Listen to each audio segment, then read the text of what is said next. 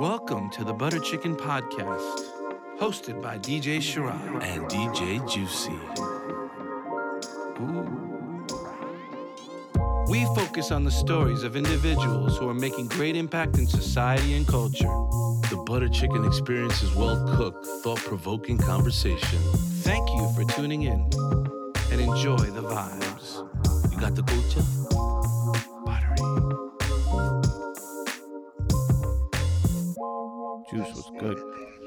Sharad? How are we doing, man? Man, today is a little bit different. Why do you? Why is it different? I just feel a different energy today, man. And is there any particular reason, or just generally speaking, you feel different energy? Um, I feel that when you work so hard in this industry and you you you you hustle hard, you meet a lot of different types of people, right? You Mhm. meet the people that will never call you back. Sure. You met the people. You meet meet the people that yes, you want to be like, yeah, yeah, yeah, I got you. Just DM me, and then you DM them, and they never, they never get back with you, or they never even respond, and you, you see that they've seen the DM. Mm-hmm. You ever, you ever Yeah. get those type of people? Of course, yeah. yeah. Let's do something together. Definitely, bro. uh, okay, cool. Hey, man. Uh, I got a couple of weeks where I'm free. You're available? Ghost. Whatever it may be. But seen. and then and then you sometimes like you run into someone, you hit them, and you automatically, from immediate interaction, you feel like that person's humble. Absolutely. A lot of respect for those people. Right. Me too. Yeah. And um, today our guest uh, is a guy with accolades on accolades. He's done so much in the industry, uh, behind the scenes player, if you will. Um, someone who's responsible for shaping the image and shaping so many careers or helping shape so many careers. But when I DM'd him, I, I had no, I never met him. We never met. Mhm. Uh, I think we've been at a lot of the same places at the same Yeah. time We've But- seen each other. but Yeah. we never met. No one formally introduced us, which is also kind of fucked up. But I just DM'd him and he was like, "Yo, I'm at a wedding. What's up?" And we just chopped it up on DM, and then from there, I was like, "Yo, Shomi, come through to the podcast." And immediately he was like, "I'm down." That's sick. That's love. Is it love? I think so. Dude, it has to be. For me, it's just like I get an opportunity to like sit down with, you know, others like me. I'm, Mhm. I'm with it. You know, That's I awesome, Have these man. conversations. It's therapeutic for me. That's awesome. I respect that a lot. I was. uh I'll be honest with you, man. You coming today, us being in a new studio. Um, I was pretty nervous, bro. I like the colors. I see you got you got the Bengali colors too. in. Definitely. got the got the red and the green. Yeah. That's all our boy Raj, man. Raj is uh, a friend of the family. Uh, he's in house, if you will, um, super producer, engineer. And he uh, he's been rocking with me for like 12 years. And um, when we first started the podcast, um, we were debating on a studio to use, and we chose Manhattan because Manhattan's convenient, and we wanted Manhattan, obviously, and Mhm. just easier for our guests. And when you said you were in Jersey, I was like, wait, you're in Jersey. Rogers Studios in Jersey. Had to Butter Chicken. Jersey. We had Yeah. to make it it, happen. Like, why pay that Holland Tunnel toll? Like, Right. I don't care how much paper you got. That Holland Tunnel toll is crazy. That's that Desi talk, brother. I was just gonna say that. right? My wife, man, she's just like that. Yeah. She's like, oh, that extra tall. Yeah, that, that's funny because my wife's just like that too, and I'm just like, it's, it's okay if you take the Long Island Railroad versus the subway. It's it's a couple dollars more. She's Yeah, like, my no, it's the wife- principle. Every penny, dude. yeah. So speaking of which, speaking of his wife and just the the Desi thing, um, you were born in Dhaka, Yeah. Bangladesh. For those who Bangladesh. don't know, uh, 82. Yep. So you came here at what age? Like, Eight. At the age of eight. so you came here at eight. Did you speak English when you came here? Very little. And it's funny. It's just like a lot of my cousins were already here. Uh, they were born here. They're like second generation. I was, you know, I guess I'm considered first generation if I'm first Yeah. here, right? yeah. So it's just like they're a lot more advanced, and it's just like, you know, we had a little bit of a, you know, like communication issues, and I think you know when you're young, you make fun of people because you course. accents and things like Naturally. that. Whatever, it's just funny, you know. But um, I think that motivated me to like just okay, how do I become cool like them? You know, Right. I started watching Fresh Prince. you know what I'm saying? And What year? So that's like 1990 when you come. Yeah, yeah, Okay. 1990. So it's just like it's so funny. I'm like watching Fresh Prince to learn some English. I'm watching Mr. Rogers. I'm watching Sesame Street. You know, You I'm eight, but I'm watching like these five year old programs. you know, I'm just like watching everything.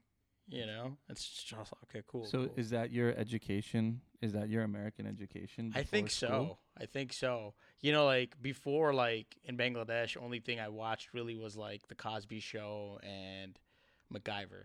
I think Wow. that's those two are like big hits in Bangladesh. Interesting. You know, other than that, like everything else was Hindi movies. Like Bengalis don't. A a lot of people don't know this, but Bengalis don't really watch Bengali movies. Right.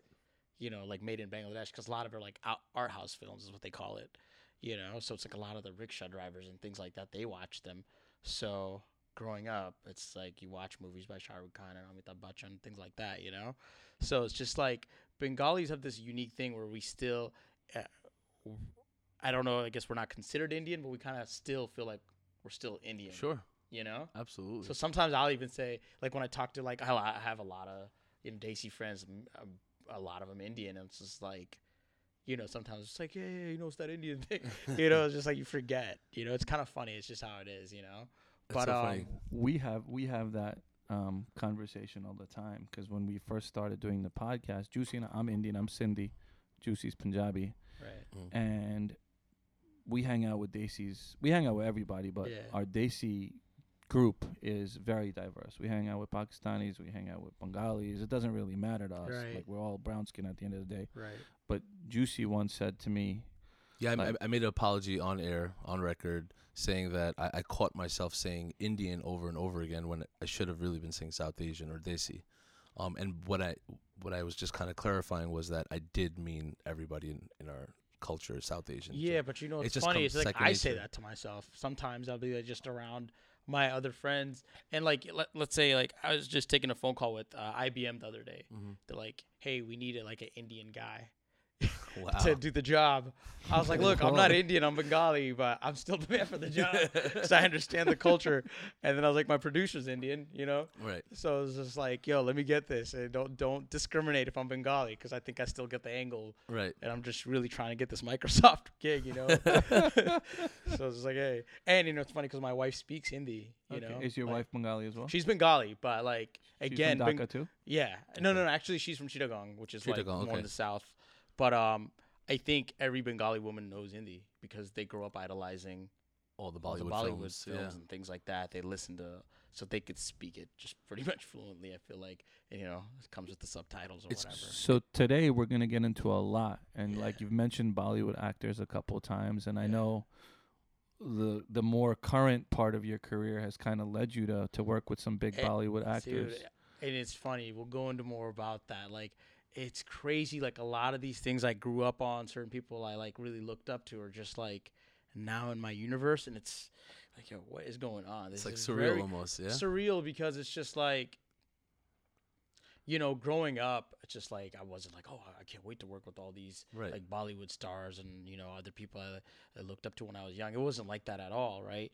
Um, because when you come to America, you want to be as American as possible. It's just like you know, just, I just I'm, I'm hip hop, you know. yeah. Totally. Or, Just know, assimilate just- right away. Yeah, you yeah. want to assimilate. So you kind of want to like hide the other side of your culture. your other side of your culture in front of your American friends. Right. You know what I'm saying? Just like, oh man, like I remember going to school, like my backpack still smells like curry. I'm like, oh dude, like every day it's just like all my friends are like, you know, some of them are understanding, like, man, your parents cook some good food. I gotta go, I gotta come over. And then the other ones are just like joking you, you know. It's just, it, but it's all fun and games, you know, because like I had a uh, this high school I went to. was very diverse. Green Run High School in Virginia Beach. Like Virginia Beach in general is a very diverse. I got robbed in Virginia Beach No, once. oh yeah, I mean it could happen. It could happen. Yeah, Just listen to the Clipse. exactly. Speaking of which, the Clipse. Yeah, Uh, talking about high school, yeah. Um, early days. hmm Um, who were your influences growing up in Virginia?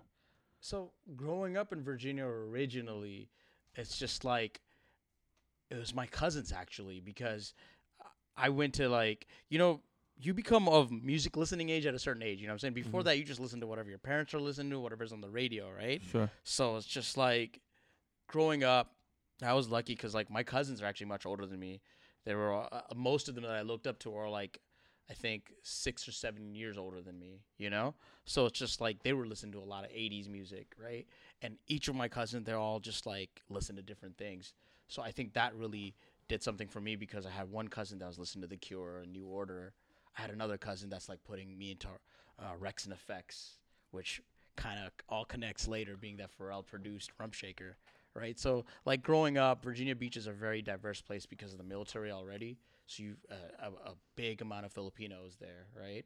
It's just like the other brown people that you connect with because it's very much like similar, you know, the culture. So it's like my high school, most of my friends, uh, there there weren't that many uh, uh, South Asians where I the high school I went to, but the closest thing to me were like all my Filipino friends because they they got it, you know.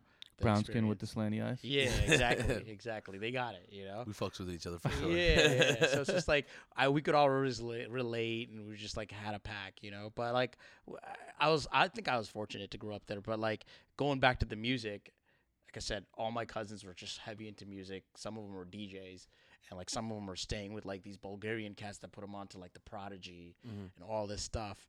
And so like when I'm in high school, I'm listening to like a music that was just like so new to all my peers because all my peers like this is let's say like 1996. I'm in ninth grade. Like Okay. One still of the listening- best musical years. Oh my god, are ever. you kidding me? Yeah. Yeah. Like listening to Biggie and all that, but at the same time, I'm like telling all these other new kids, like, yo, you should check out this group called The Prodigy. Mhm. You know, my cousin put me onto him because he's just like into electronic music, and this is like right before '98, where electronic music became really mainstream, Right. right? Sure. But like, I was attracted to that world because like even in electronic, they were like dabbling with guys like um, Kool Keith, and like there were all these like, you know, um, records that were just um, mashups almost. Yeah, there know? was a there was like some the trip hop thing that was happening. Yeah, we were in New York. We were listening to like Armand Van Helden. Yeah, that's And my cousin all day. Like I remember seeing his posters. It's like Bad Boy Bill, Armand Van Helden, all this. right, stuff. and where Felix that that, that was all like it comes from hip hop, yeah, but at the same time, it was a new sound that was just it just kind of became more global. exactly. It was more identifiable on Right. a Right. larger scale. Where But when like, it was underground, I felt special, you know, and I was I felt like I was trying to put my friends onto something because they weren't used to this. Right. You know, they were just listening to either Big Ear, No Doubt or something like that. You know. right, well, I'm like, what was on the thi- radio? yeah, what was on the radio? I'm like, yo, check this stuff out. Like, yo, this is weird. Some people like really embraced it, and to this day, I'll have friends on Facebook's like, yo, I can't remember, I can't believe when you put me on to like this early music, you know. Right. So before anything, it's always been like my love for music that got me where I am now, right? It's just like it's always like music, music, music's all in my head. And other than that, it's like the other way I bonded with my cousins and friends were video games. and it's just like those two things kind of Wh- what systems were you playing on? Oh man. Okay, so this is funny. My parents, when we first moved here, they pretty much gave up everything. You know, they left everything they had. My dad was a great banker in Bangladesh, so this all makes sense when I explain it. But so when they came to this country, we pretty much had nothing left. You know, my dad's degrees didn't really count. Mm-hmm. He was working odd jobs, right? So it's like when my cousins had the Genesis, I could only afford the Nintendo. So it's just like I had the Nintendo, Regular Not- Nintendo. regular Nintendo. That Nintendo. was the shit. oh, I loved it. Hell yeah, I loved duck it. hunt with the with the But like gun. because of financial situations, and I think I've always been like that kind of person who's very like I always guilt myself. So I'm like, even I think my dad would have gotten me the SNES because my cousin I remember went to the store with me. He's like, get the SNES, get the SNES. I was like, nah, man, I'm just gonna get this. This is like more realistic for us right now. Right. He's like, no, what are you doing? you know, so it's just like it was like ingrained in you basically. yeah, yeah, you know, to like have a certain type of like uh, I don't know, you know, I, I I don't know if it's humbleness or whatever it is, but just just like be understanding, right? And I just saw how hard my parents were working. You know, my dad was working two, three odd jobs, and my mom was working an odd job. You know, the one at the dry cleaners, the other one delivering pizzas and doing all this. Did they, did they speak English when they were They here? did actually. I mean, uh, you know, both of them were very well educated. You know, but they were all. They still felt like, uh, you know, a lot of times people still felt uh, try to treat them like they weren't that smart because they're heavy accent, Right. right? So it's just like you. I'm like, and it was funny. Like some regular Joe Schmo guy would joke my dad's accent, and I'm like, if you only knew, my dad is like top of his class when he graduated Yeah. Right. knows everything about mathematics and everything. You know, he's a super smart dude. And it's funny because, you know, later on in life, I saw um, you know, my dad really become an entrepreneur more and more because you know, as he was working these um, odd jobs, he was studying for a CPA license, you know, and finally got it. And then he was working for somebody, and then as an accountant, it was just like one company he was working for. He was like their in-house accountant. It went from him him using that job and using that desk to like start hustling and getting a lot of brown clients, right? Wow. They all trusted him. There was this trust. Right. So like my dad, Pause for a second. yeah. I don't trust no brown account. Never for me. That's funny. and it's the opposite here in uh, Virginia because it's like you know it's not like it's not like New York where you're exposed to so many brown people. You know, everybody. The, if you see a brown guy, it's like okay, let's connect. You know, Yeah, for sure. Yeah, Let's for stick sure. together. So it's Not with accounting though. Not me. That's funny, but uh, it's funny because you know my dad's my accountant too, and I trust him with everything. Like I think he knows how much I make more than I do. I don't even know how much I make. You know, my dad does. I trust your dad. Yeah, I mean, it's just like that. I and it's funny because I didn't listen to him at a certain point in my life. Uh, we'll go into later, but um, you know, so I saw all that struggle, and um, you know, like I said, I was the I was the cousin that had the damn Nintendo at my house, while all the other ones had like the SNES and the Genesis, and later the PlayStations. And then after my parents started making some real money, you know. I kind of like became that guy who kind of like didn't even care about video games anymore. Right. So I was like, I would rather just like, yo, just buy me like a dope computer so I can like make, you know, do graphic design and and all this other stuff. Seems like the technology was your thing, basically. Whether yeah, video yeah. I, games I or- felt like I was kind of early on, and it's like if you talk to Pusha, it's like back in the days, like in 2003, like they did not touch the internet. Yeah. Seriously, like uh, the first we got it for cheap mixtape came out because I had all these instrumentals I would download, and I would just go to the studio and give it to their engineers.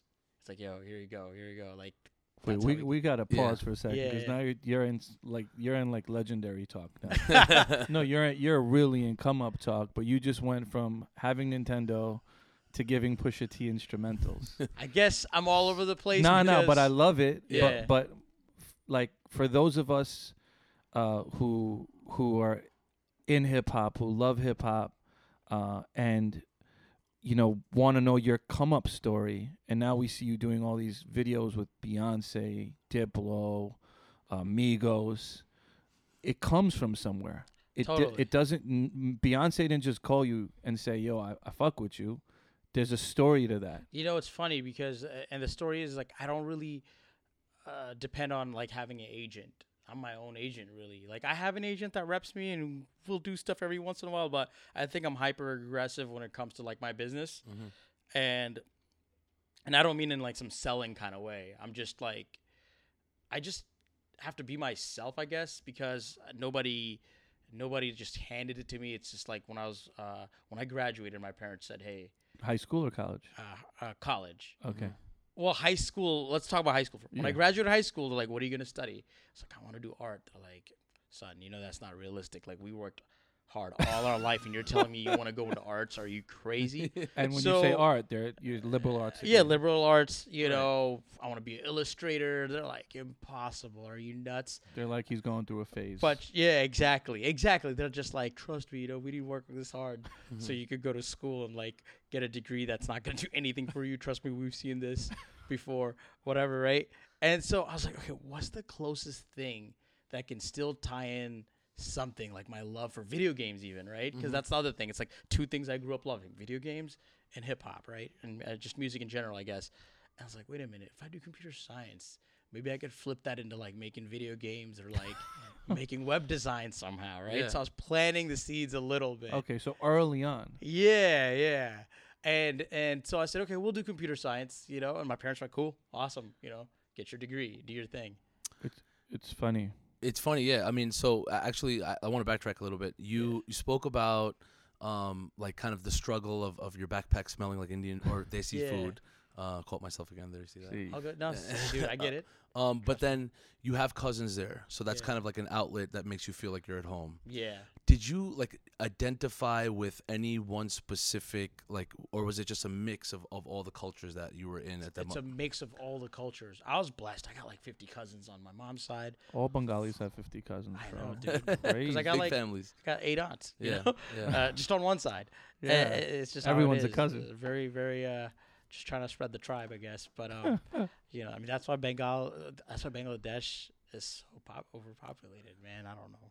Was there any struggles with that, like uh, with culturally growing up, like a, Um, personal identity specifically? Y- yeah, because sometimes you wanted to be in denial because you got joked. You know, it's just like that documentary came out about the whole Apu thing. Mm. You know, you were either called Apu or Habib because those who were kind of jealous of you, that was their like defense. Me- that was their insecurity showing, like trying to put you down. Like, hey Habib, what's up? Like, because me and my cousin, like, let's say when my parents started making a little bit more money, we got fresher kicks. We got like polo and all this on, you know, at a certain uh, phase of my life. And these other kids that kind of were like low key haters would just call you Habib still. And I'm like, okay, call me So- so Habib. the like my cousins that are Habibs, they own all these stores making more money than you, bro. Like, I, just call me that cool, you know. But it was just okay, funny. so you you were accepting of it and like, let me just keep it moving. Yeah, because I've always been the type of guy like, okay, you you give me a, uh, you want to diss me, I'm gonna embrace it somehow and flip it on you. You know, it's just like I don't let people, you know. Not too many people are like Yeah. that. That's that's definitely bold. So so your parents are like bugging that you want to do art. You flip it to computer science. And the thing is, all my cousins were trying to do art. One of them's like, oh, I want to be a DJ. And Now that he's been DJing, you know, putting us all into music and everything, he's like, I want to be a DJ. Does that guy still DJ? he still DJs, but uh, in DC, he lives in DC, but he's an engineer. You know, he got his. We all went to the uh, same uh, school, Old, Old Dominion University, which is like kind of like a. It's not a. It's it's kind of like a tech school. A lot of brown kids go there. Right. If you're in Virginia and if you're not trying to like leave the nest, Mhm. that's that's the plan. And that's the other thing. My parents were also not trying to let me like go to like an out of state school. They think, oh, I'm gonna get wild and Yeah. get crazy, do wild shit. You know, so You got kids? no, not yet, not yet. Hopefully soon. You know, but um, So if if your kid wakes up and says, you know, Dad, I want to be a music producer, or Dad, I want to like, no. do art, for real? just because I deal with what I deal with, I'll give them the other side. Yeah. Like, uh, I'll be a doctor. I think I would do the same thing my parents did. wow, that's it's not easy, bro. It's you know like it's no, not it's easy. not easy, but you're killing it now. Yeah, but it came with a lot, man. It came with a lot of years of like, you know, trying to prove myself. Because at first, you you kind of get looked. Uh, it's it's flipped a lot because in the beginning, when you're a brown dude, they only trust. Like I said, you know, like I'd be with the Clipse, I'd be with Star Trak Records. Like when, when I finally graduated, I was trying to use my computer skills somehow to like lure them in. Wait, what what was the defining moment that that where you said, I'm gonna really do this So I got- creative thing? for that to re- really play into like okay so when i graduated i had a internship at a, a computers uh, a programming uh, company like they were making software for like college registrations In Virginia. in virginia i was working for those guys right What year are we in? this is now 2006 i graduated late man because like i i i was because the side hustles i got caught up in so i was like kind of part-time here and there which was already pissing off my parents Right. dude it's six years you got so like I i, should have that too. graduated in 2004 i graduated in 2006 and you know i was trying to tell them like yo let me do this because uh, so here i am trying to juggle two lifestyles like trying to make them happy go to school but not drop out right? But at the same time like i'm meeting the Clipse in 2003 How does they that got happen? the hottest. So so get this. Just high school friends that i grew up with they uh, knew this kid named uh, kid icarus. Mhm. and he was working with another guy named nicholas f. And this will all connect later too but so nicholas f kid icarus they were all you know kind of sought out by pharrell and all those guys locally and uh, kid icarus was working with one of pharrell's artists um, Fam-Lay. Okay. and then there- he, and he was also like trying to let him listen to beats but this is a mutual high school uh, like a mutual friend through high you know just my high school friends that i grew up with. At that era i'm not thinking entrepreneurship but i do want to like i just want to be cool and like uh, i guess whatever clout meant back then you know i want to be like down with these guys right? But so through jared him like being in the studio with these uh, guys i was like yo what can we do like to you know prove to them like I, I kind of want to be in this like world. I want to be in this studio with these guys. So for Nicholas F, I just like made a website, made album covers, all this stuff that I just learned on my own, right? And then I showed that to this other guy that introduced me, who's kind of an A&R at Star Trak Records at the time, uh, Doug Dozier. Kind of changed my life because then Doug saw this as like, you know, Virginia Beach is like such a, a, a small place for that sort of work. So you, there weren't that many kids that were doing web design that would do it for a rapper Right. right? So it's the right place at the right time in a weird way because Virginia Beach doesn't have that kind of industry. But I happened to do the computer science thing. And those guys didn't have the foresight to put out that type of like that media. Like yeah, no, like they were like, oh, this guy knows how to make a website. And I was like, yo, to be honest, I was still staying with my parents and I wasn't going to leave till I was really financially ready. Right. So, like, I could do stuff for free.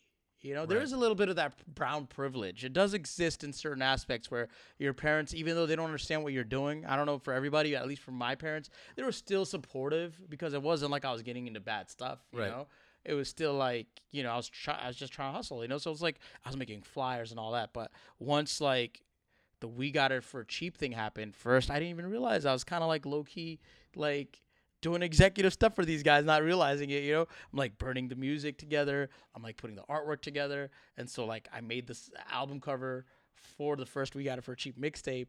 I didn't really even know how to like do design work that much. I was just like. Was that. Photoshop or? It's Photoshop. Yeah, Okay. yeah, yeah. I just like got a bootleg copy of Photoshop. very primitive. yeah, just like, super primitive. Just put a few layers on, took a photo with whatever camera my dad bought for like vacations. it wasn't even like a legit camera. B- back So- then, did you see the? Did you see where Star Trak or where the Clipse or where Pharrell or anybody was going? Did you? Well, Pharrell was already this like dude that was already kind of making it, right? Right. But I had heard like stories about him. I would hear about, and it was funny back then. People thought he was Puerto Rican, so they were like, "Yo, there's this Puerto Rican guy and this Filipino guy. Yo, you, th- th- they're just like us. You got to meet them." And they were dressing like how Virginia kids dressed. You know, we're from that unique culture where black people, white people, Asian people. Virginia Beach is uh, is not that seg. It's, it's it's it's not that it's diverse and it's also a different type of thing where it's not segregated. People truly hang out with each other.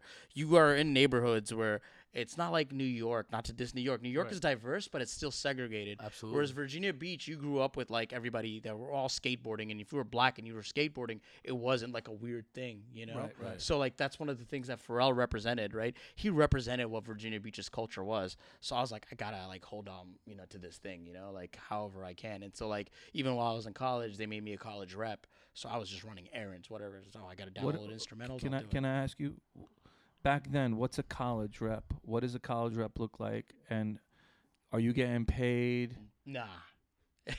Definitely Nah. not. It was so unofficial. It was like, you know, you'd get an email from like these guys with the at StarTrakRecords.com. That was good enough Right. to just even have that acknowledgement. Like Right. somebody from the label with an official like email is emailing you and they want stuff from you. Right. You're like, I made it. You know, one, one, that one was thing, good One enough. thing that, that we, we strive for is we, we try to educate the youth, or we try to educate anyone on the come up. That's a big part of our initiative Yeah. at Butter Chicken, and just as our unit, DJ USA, our crew, and what we do is we, we believe in in uh, pushing the youth and helping the youth.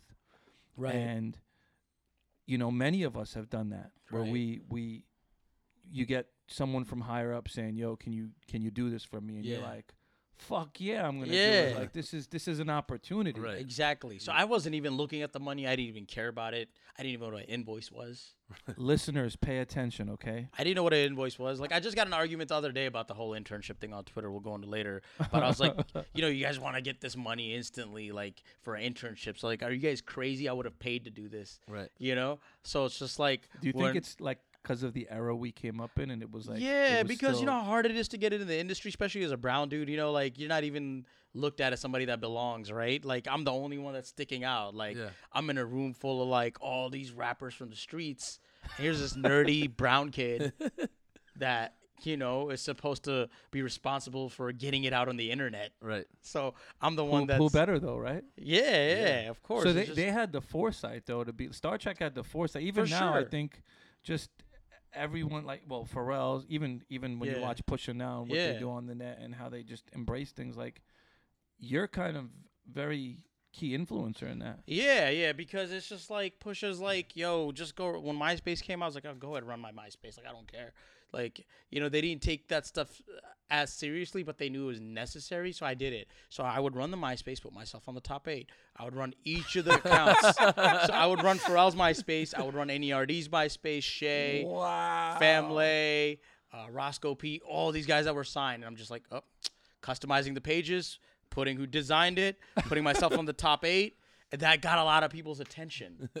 And people, who I was like, I don't guy? care if I'm not getting paid to do any of this. Yeah. This is free marketing for me. And this is so this is like the first phase of social media, Yeah. right? It's the first phase of social media. So like This is post Friendster though. yeah, yeah, exactly. Post Friendster, because Friendster wasn't like a place for rappers, you know, like No. Right, right, what right. MySpace was, right? So it's just like we're putting mixtapes out there, all this stuff, and I'm just branding, branding, tagging my name with everything, right? Were you tagging your full name? No, I, I at the time I was just putting Elusive Media because I was the company, right? And it still is. But Elusive Media started out with one of my best friends since elementary school. That's a whole nother part of the story. My best friend is uh, also like a similar experience, but he was Chinese, right? And but we related to each other so much just because the strict parents. that what's we his had. name? Philip Lee. Philip Okay, Lee, So- okay. Yeah. W- and it's funny because that is a big chunk of the story because we were we still are we're like brothers but he ended up like now current day he's like doing his nine to five thing just because at a certain phase in his life he's like i can't keep up with this right? The instability of being in this business. And he did he made that decision about like eight years ago. He's like nah i'm just gonna do nine to five. But when we started out 2003 we were both college reps for Star Trak right? Anything i didn't know he knew. He was even more savvy. Really i was learning from him. He was like super into like the internet with like learning internet relay chats and all this stuff, all this technology. So we were using both of our heads, and like I said, we would be at Push's studio anytime they needed us. Like, oh, you need like me to take a photo of something for you to like uh, for the cover, whatever. We got this, you know, whatever instrumentals you need, we got this. I remember this one time Pharrell and them they were at Rio to do a concert. They didn't have the instrumentals. We were downloading them, you know, for them and sending it back. Was this dial up at that time? No, it was No, it was like it was finally like D- DSL, DSLR. yeah. Uh, what's it called? Not, not DSLR. DSL. Yeah, yeah. DSL, yeah. DSL internet. So it was all right. It was all right speeds, but I remember the the label was like patiently waiting, like, oh my god, you know, thank you, like you saved our lives. And a lot of times I wouldn't even get credit for doing all that behind the scenes stuff. It's that- like they would. But behind the scenes, people don't. Get No, like credit. so they. I was kind of saving their asses, you know. Right. But it's cool, you know. It's cool because they did look out for me at the end of the day. And like I said, like when I first got my first check finally from Pharrell, it wasn't me asking for money. It was finally them like, hey, and it wasn't even Pharrell's fault because it wasn't like directly for Pharrell. It was a lot of these new artists that were just signed, and uh, Star Trak operated like an indie label, really. Right.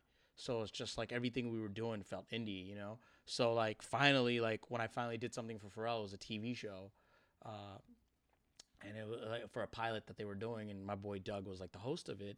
It was similar to this. It was like a podcast. It was called "That's What I Wanted." This is mm-hmm. before a podcast even really existed. So Pharrell developed this early on with these guys, and they needed a logo done, and so I made the logo, and then the dude was like, "Yo, write an invoice." Like, "How do I do that? Like, what does that mean?" So I asked my dad, like, Yeah. "I gotta send an invoice out." He's like, "Son, this is what it looks like." He's like, oh, I got you. Luckily, away. Yeah. luckily you had uh, an, an accounting father. Exactly. So I sent my first invoice. It was like my first check for Pharrell was like two hundred dollars for a logo, right? Not bad. No, no, no. I you know I shouldn't even cashed it. I should have just Yeah, like framed it. Framed it. At the Yeah. time, I didn't realize how important that was.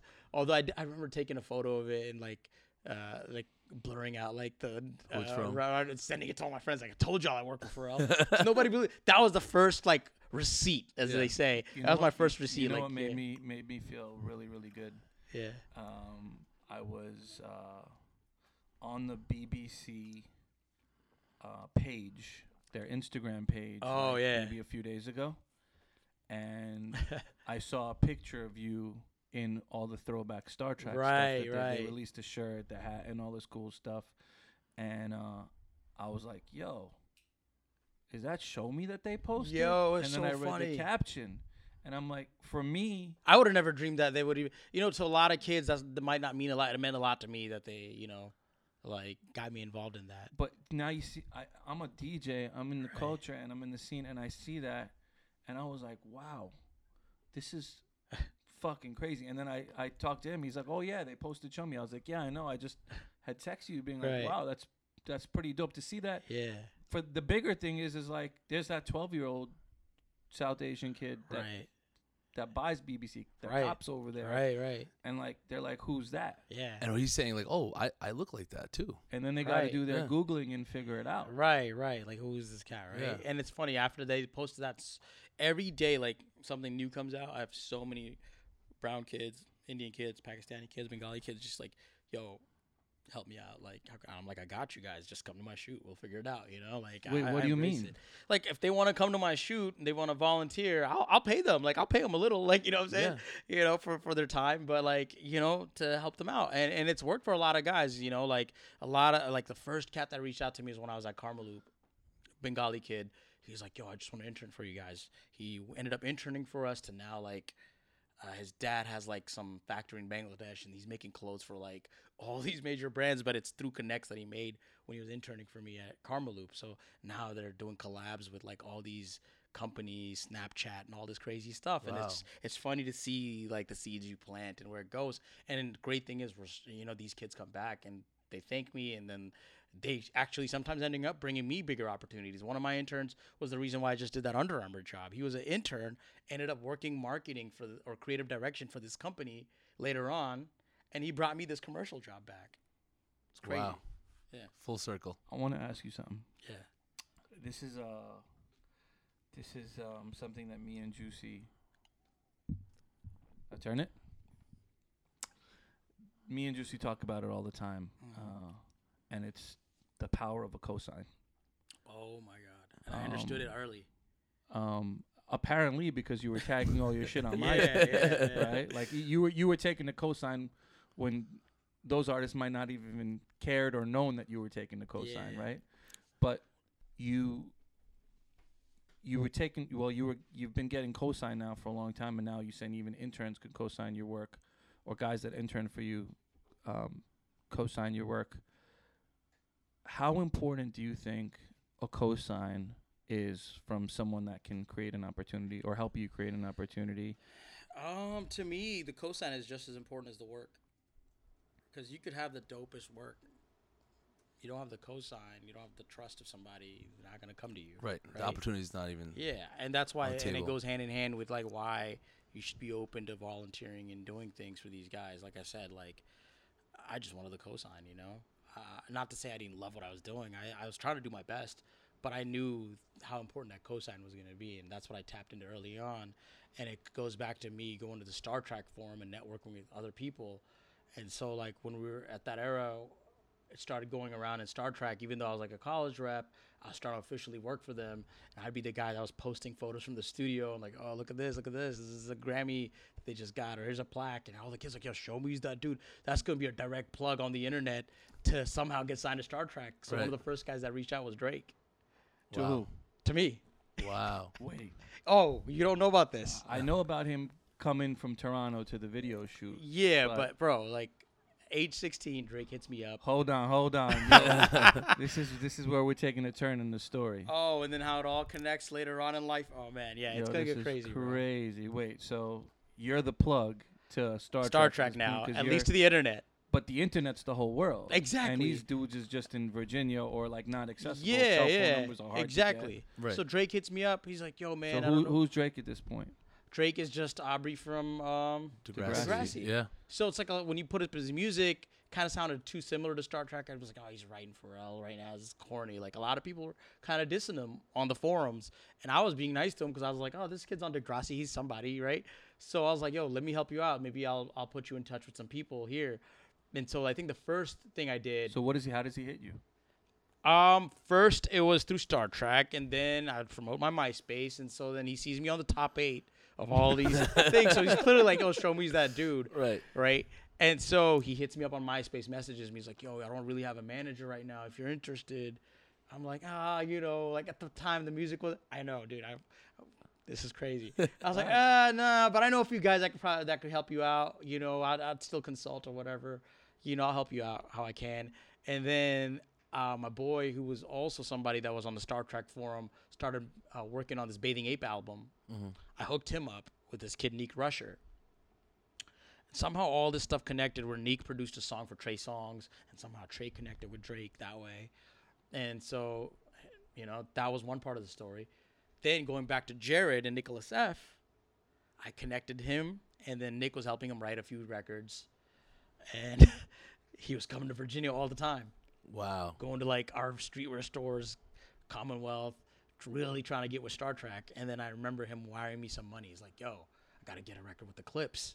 Who wired you money Drake, to your personal bank account? personal bank account, like Drake from Drake's bank account to your bank. from bank Drake's account? bank account, What bank were you banking with at the time? Wells Fargo. Wow. Where was he banking? I don't know. I can't remember. All right. Probably some But- Canadian bank. Yeah, yeah, yeah. So he, he- TD. yeah, Commerce. Commerce. Bank. Yeah. probably. Yeah. So he he wires me this money. I give it What to, does he wait? What does he wire you the money for? to get a collab, and Oh, Pusha but- wasn't but- that interested. But But, wait, so you're was. doing you're doing business like you're doing Oh, now. you went I- from Oh yeah, from, because they just trust me. I was I was making I was behind so many Clipse features mm-hmm. okay because this is when their album was being held hostage. okay So like they gotta get income somehow, right? yeah So we, we had I was like, yo, so and so from the streets want to do a record with y'all. I wasn't even taking a percentage. I'm just doing. I'm just grateful that I'm around these guys. People all later on like, yo, what you're doing is like shit that managers would do and A and R's would do. Yeah. absolutely. So so Drake is like, yo, if I could get a record any of these guys, and he's it'd so calling you and telling you. yeah, yeah, yeah. So he hits me up, sends me the money, and Pusha's not so interested because Pusha was always a little bit more pickier about who he's gonna uh, do records with. He he thought he was cool, but um, Mouse was like, "How could this help me out? That money ain't enough." It was like three thousand dollars or whatever. I was like, "Look, Gene, I call him Gene, uh, Malice." I was like, "Gene, your son wants to act, right?" Well, maybe this would be a good relationship because I'm telling you, this kid's gonna be the next Will Smith. That's how I'm selling it to him. Wow. I'm selling Drake as the next Will Smith. Holy shit. And Gene's like, all right, cool. what did you cool." see in Drake at the time, or you didn't? You just He was just a nice guy. He was a super nice guy to me. And, and, and the fact that he was into Degrassi reaching out to me, I was like, I'm not gonna be. He was a super nice kid. I'm not gonna be mean to him. You know, like everybody else was just like, you know, internet trolling was early back then. You know? Right. People Right. were just haters even the back then. You Right. post something on the Star Trak forum, people like, oh, this shit is whack. You know, whatever. I was like, no, this is cool, but you know, I think my friends can help you out. So like Nickelus F is helping him out with the music. Then they do the thing called Drake and Nick. You know, they have like a little mixtape they put together. Um, I'm behind a lot of that, you know, with the promotion and everything on MySpace. I'm trying to promote it somehow, low key through these uh, Clipse, MySpaces and stuff, whatever. but then it gets even deeper, where this is where the Diplo thing connects. My boy DJ Benzi, we used to be on this IRC chat. I don't know if you guys remember what that is. It's like this primitive internet chat. So there's this underground internet remember that. chat that uh, was dedicated to the Neptunes Yeah. that this kid DJ Benzi was in. So Benzi's like, Shomi, do me a favor. I'm trying to do a remix al- uh, a remix mixtape for We Got It for Cheap. How can you make this happen? I go to Dan, who's their engineer at the time, the Clipse' engineer, uh, the Star Trak engineer, really, at Hovercraft Studios.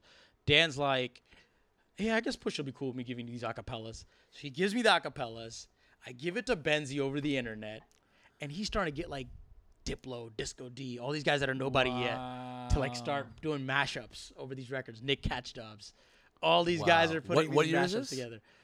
Whenever this remix came out, this remix tape came out. Maybe it was 2006, Okay. 2005. I don't know. Wow. And then I'm like, yo, I tell Benzi like, yo, you know, like my boy Drake just did a record with um, Malice too. I think it'll be just slide that in there, Wow. slide that in that mixtape too, if you can. And he did.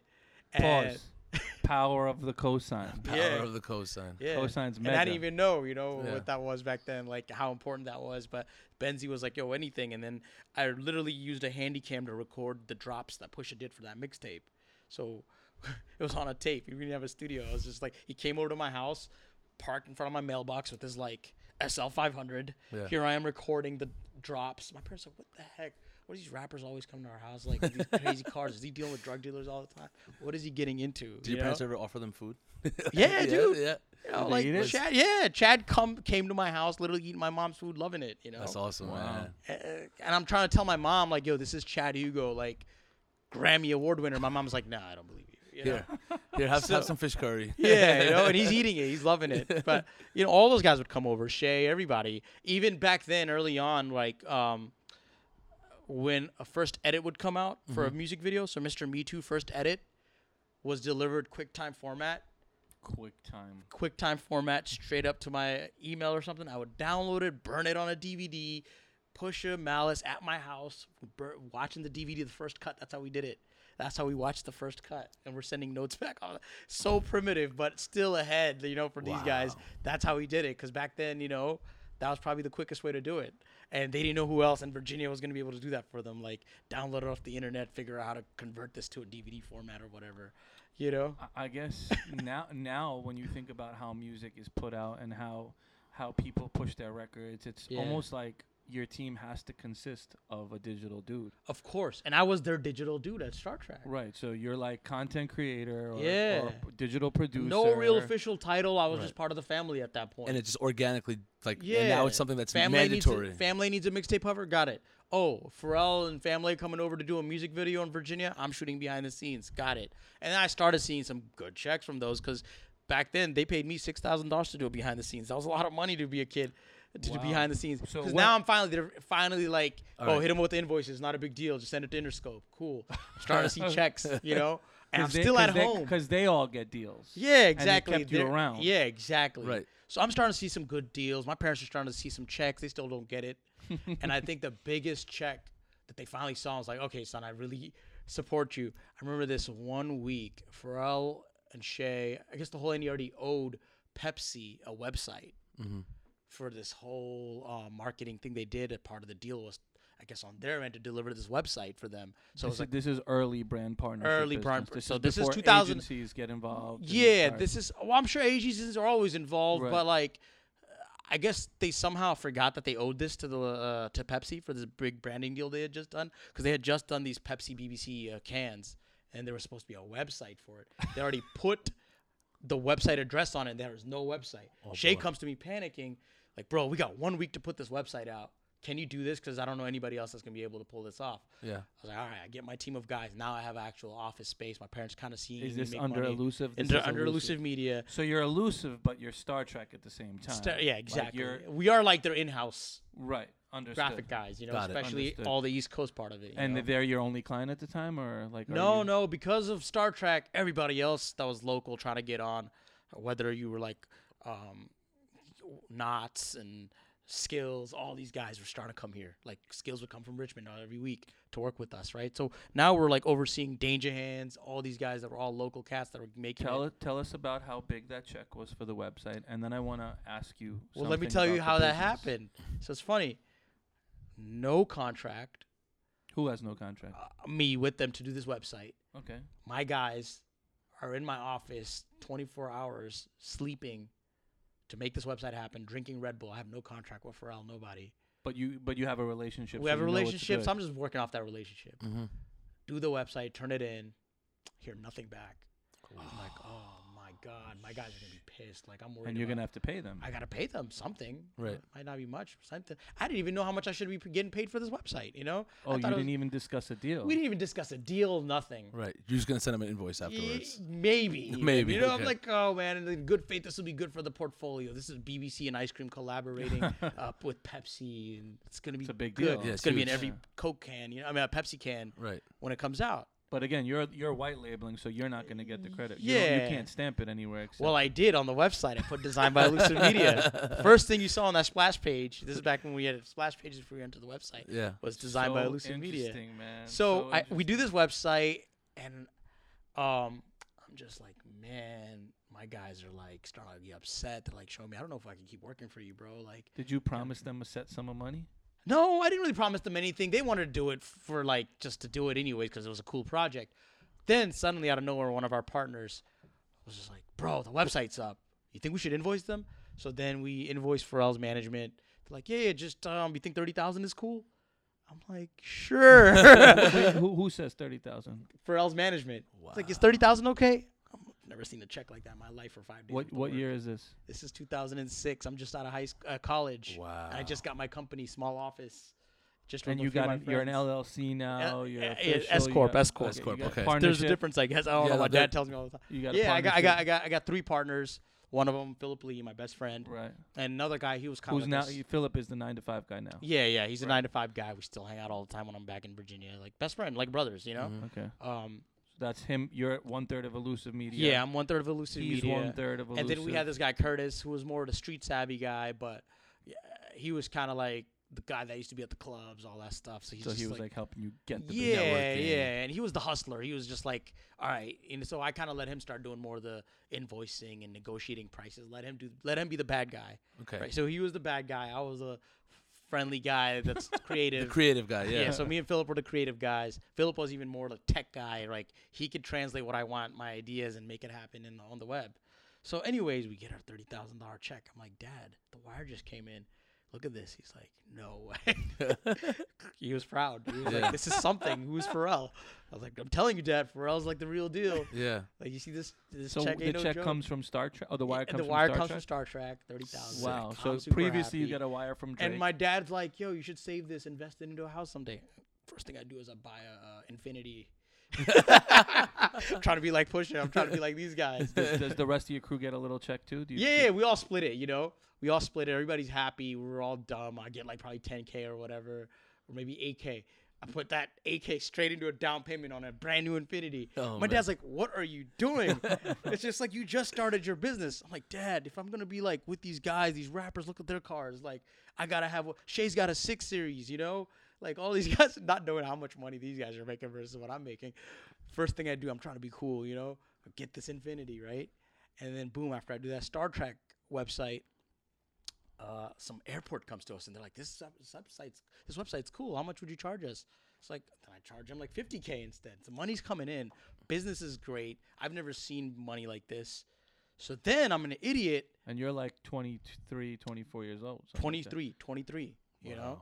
So then I'm I'm getting another contract from this airport that wants a website just like the Star Trak one. So now corporate clients are coming in. So my dad's really happy about that. It's not just like But who's dealing with them? Like who's like my, my our third partner Curtis, he was kind of like dealing with the local businesses, kind of like being the you know just spreading the word, like yo, we could do this for you, whatever, negotiating these contracts. So now we're doing a real estate website, another thty k, right? So it's money's spread out. It's fast. spread way outside of hip hop. Really yeah, it's outside of hip hop, but I'm connecting hip hop too at the same time. Like some of these hip hop guys are starting to do their own stores and boutiques.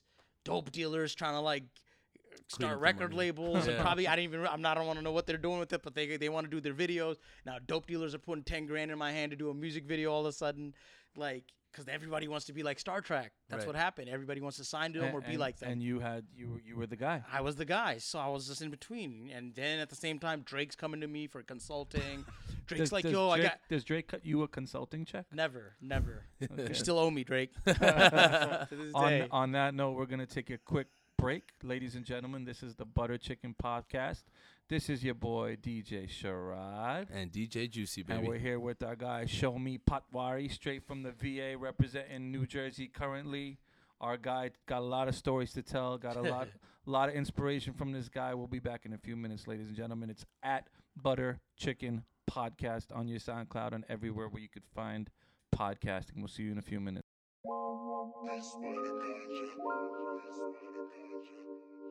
Hey guys, this is Mega from Holy Chic by Mega, and I am listening to the Butter Chicken Podcast with DJ Sharad and DJ Juicy. Yo, what's good, everybody? This is Jazz Dami. You're listening to Butter Chicken Podcast with DJ Sharad and DJ Juicy. Hey, this is Heems. Shout out DJ Sharad. Shout out DJ Juicy. This is the Butter Chicken Podcast. Yo, this is Rackstar. You can catch me on the Butter Chicken podcast with DJ Sharad and DJ Juicy, and it gets super spicy. What up? It's your boy Siraj, Sneaker Room all day.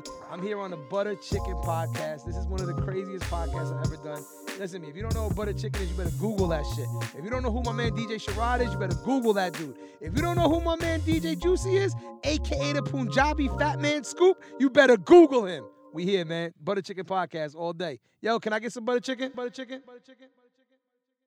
Yes, yes, yes, party people, New York City and worldwide. This is your boy DJ Sharad. And DJ Juicy. And we're back here at the Butter Chicken Podcast with our guy Shomi. What's up, Shomi? Chilling, Chilling. chilling. You feel good? How you like the Eating strawberries, I bro? love them. Huh? Love 'em. How many Strawberries. studios you been? This wasn't even. In you You didn't even first send me a rider. I know, dude. It I wasn't even appreciate this. rider. I got nice cha. I got, um, Wait, you said cha. that's the Bengali way of saying it. Wow, we had a con- who did I have a conversation with the other day? It wasn't me. Karan. Okay. Punjabis say cha. Yeah, and Bengali say cha. Yeah. Right now, you're not drinking cha though. Oh, never mind. You're drinking roots chai. Ah, Yes. then it's roots cha. Roots cha. But everyone says it different, and there's even a shirt that says it's cha, not chai. I don't know if you know that. I haven't seen that. Yeah, What, do, Yeah. what do Sindhus, Sindhis call it? Chai. Chai? Yeah, C H A I, and then like everyone makes, like there's Punjabis who are like, oh, you you you you're super white if you say chai, but if you go to Mumbai, it's chai. If you go to Jalandhar, it's cha. And now when you go to Dhaka, it's Cha. Yeah, same thing. I'm really, like I, my wife's Bengali from Calcutta. Right. Um, so anytime I'd I'd go to her relative's house when I first visited, they'd be like cha kabe. Yeah. And I'm just like, "Ch- you mean chai, cha, cha? Yeah, wait a minute, we said cha too. And So it's just like I was kind of caught off guard. Yeah. But uh, but yeah, no, we like there's a lot of similarities like depending on where you go in in, in the Southeast Asian Right. region. But enough about cha. Yeah. Enough about chai. we, we here to talk music. we're here to talk creativity. Yeah. So Shomi. We're we're hearing a little bit about your come up story. Yeah. Um, tell us now what leads you into working with ASAP Mob, Beyonce, Diplo, Weeknd, and Belly, um, Offset, Metro Boomin, Shah Rukh Khan, Diljit Dosanjh, just to name a few. Yeah, um, I think that had to do with, like I said, having that background or portfolio. So when I made that decision to move to New York after like Star Trak was kind of uh, dismantling, I was like, oh, what am I gonna do next? What year is this? What this year are is we in? 2011, Okay. 2012 ish. Um, So prior to that, you're doing a lot of websites and a lot of digital work. websites, videos, everything, right? Okay. um, I wasn't taking like me being. I didn't look at myself as a director. It's kind of funny. Like I kind of went backwards. Some people like expand. I kind of wanted to hone in Mm. on the video thing. So bas- just because it got oversaturated, the web thing, and then with social media, kind of, you know, made it like less money in that too. So I just started focusing on video strictly. So what I did is when I moved to New York, I connected with the whole ASAP mob through my brother who produces for them. He's the one who made that introduction. What did your go- brother go by in music? He goes by Very Rare. It's a trio though. So he's Tash P. There's uh, Very Rare Wash, and then there's uh, well, he goes by J. So there's Tash P, J Wash, and Basham. So those three are very rare. All childhood friends from Virginia Beach, I guess. that Nice. And they're all in New York at this point. No, actually, my brother's still in Virginia, Okay. and the other two in Cali. One's in San Diego, the other one's in Pasadena. And they're just sending music to Yeah, you know how it is nowadays. You don't Yeah. have to be next to each other. You just like send them the stems or project file on Fruity Loops and get it done. And then it's just so your brother basically connected the dots to kind yeah. of lead you so, into that. So he, I think it was easy for him to sell me, I guess, because like the star, uh, the the um, the ASAP mob loved what I did with Star Trak, and they just love Star Trak so much that they were influenced by that, with the whole Bape culture and everything. So they opened like they they treated me like I was an OG. Wow. Which is kind of unique, you know, because I didn't see. I knew these guys were gonna be be big. I didn't realize how big they were gonna be, you know. right. So it's funny, like to kind of be on the stomping grounds in the original like videos, like ASAP Ferg's work video we sponsored through Karmaloop. Like spent like forty five dollars making that video. Wow. You know, little did we know like it was gonna get him a multi million dollar record deal with RCA months later. But um, so that's how that happened. You know, same thing like with Diplo. I think Karmaloop kind of allowed me to go back to the original situation where money wasn't a thing. It was bringing the. I had to kind of redo my portfolio. again. I had to restart myself. I just want to pause you for a second because Yeah. so you have Elusive Media. Mm-hmm. You come to New York and you start working for Karmaloop. Karma Loop. Karma do you Loop work? TV. Do you work for Karmaloop as Shomi, or do you work as an So I started outside working as agency? Shomi. I was working as Shomi. So That's when like the no- Shomi Patwary thing was trying to happen more. But mm-hmm. now like- Elusive Media gets put to the side a little yeah, bit, right? Elusive So you Media was get a put to the job, side. you get I a got nine, to five. nine to five, but it wasn't treated like a nine to five.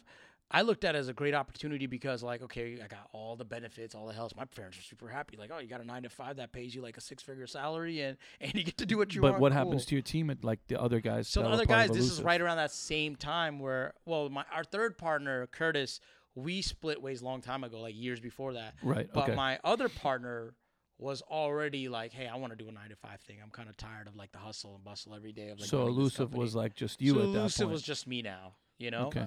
Um, it was, it was always an art collective because I have other guys that are part of Elusive. Always kind of like a creative collective, right?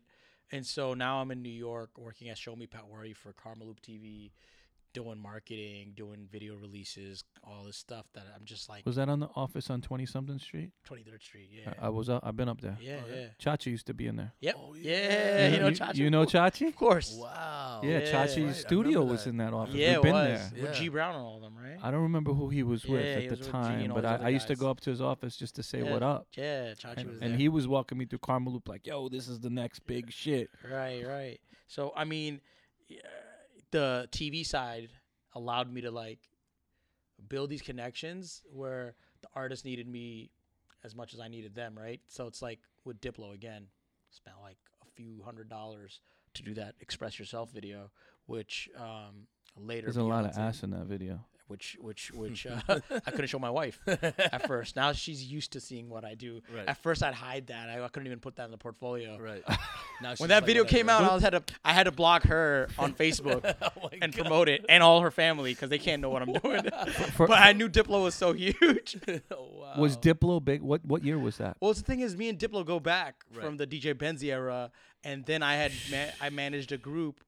I managed a group called uh, Mansions on the Moon that Pharrell executive produced, and I was using every connect to put this group out, Mansions on the Moon. I said, "Yo, Wes, like, you know, remember when we did this stuff with Benzi? Maybe you could hook it up." So like, Wes only charged me like a thousand dollars to mix the whole thing and host it or whatever. So uh, this group, Mansions on the Moon, that Pharrell's executive producing, co-signing again. I'm using all these co-signs we had reaching out to Nah Right, which is a weird place for a group like this that was like actually more of like indie pop music, and I'm getting their music on Two Dope Boys, which is strange, but it was kind of cool because then they got to do a lot of other stuff off of that.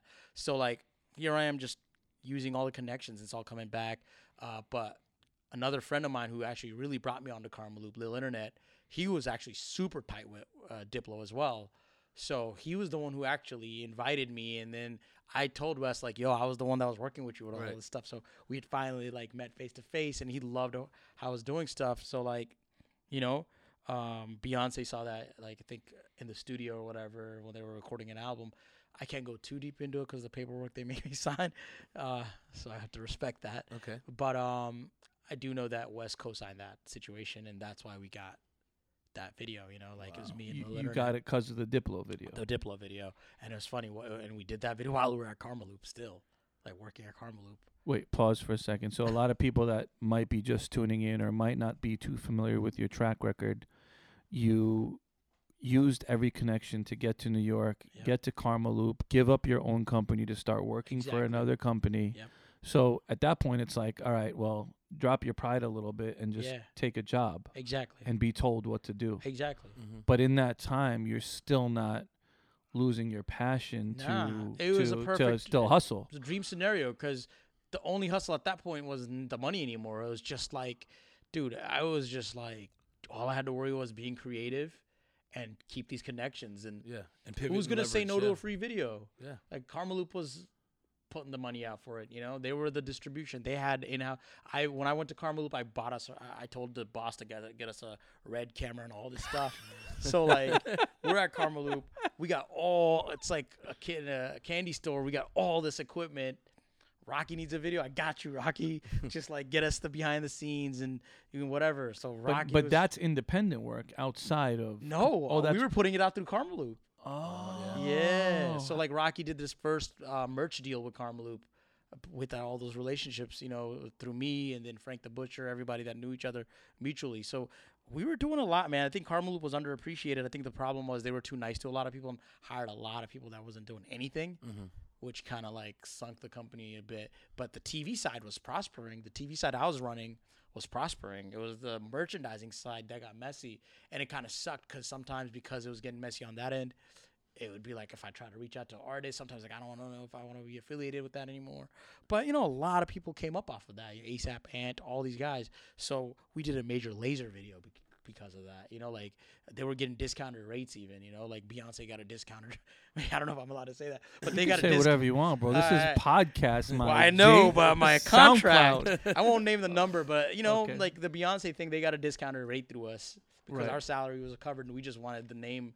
Yeah, if you look at that, yeah. yeah. if we look at the linear notes on that album, you see Karmaloop credited as pr- uh, production company, you know, on the linear notes, which is funny, you know, to put a name like that on her thing. But Karmaloop's not gonna say no to have like their name next to Beyonce, so it didn't matter. You know, Karmaloop's uh, footing the bill for the most part. So like a lot of the collaborations were happening, and it I think it worked because I was still very business minded. So I was like negotiating deals. I'm like, hey, like with Prodigy, I was like, yo, we'll do your music video. Crooks and Castles will fund this one. You're gonna have to just wear Crooks and Castles.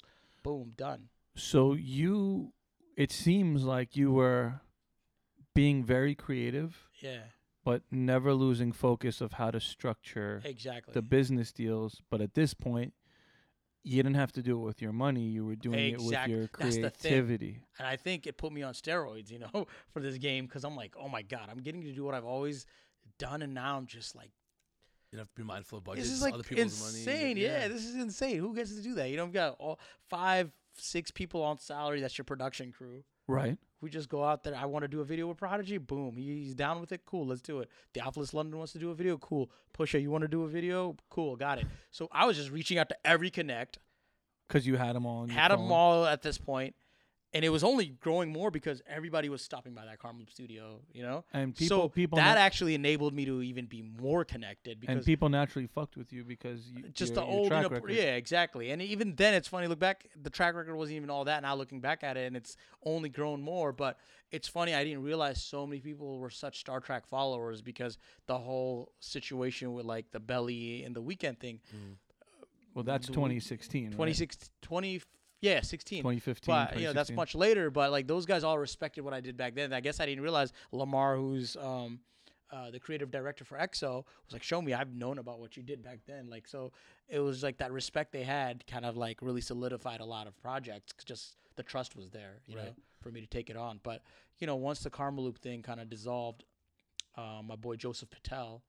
I don't know if you guys know him. Yeah, So, you know, absolutely. so Joseph. I don't know him, but But uh, so Joseph Joseph's been trying to poach me when I was even at Karmaloop. He's like, "Yo, we need you at Fader or wherever I'm at next." You know, I, I think he wasn't even at the Fader yet. I think he was at somewhere else, and he was just trying to bring me in because I knew Joseph uh, through when he did a show called um, My Block on MTV. Hmm. He was the executive producer on that, so he was doing all those My Block shows, and so. When he was doing my block, I connected him with a lot of people in Virginia when he came down, so he always remembered that. And so, just like you know, just a whole brown mafia thing, I guess. It's like is is there a brown it- mafia? I don't know. Is there? the brown mafia. We called it the brown Yeah, mafia. yeah, text in- chains. in, in your in your get get us on that group text, Yeah, man. we're, I know, right? we're the butter chicken boys, but we're really it's unofficial. It's unofficial.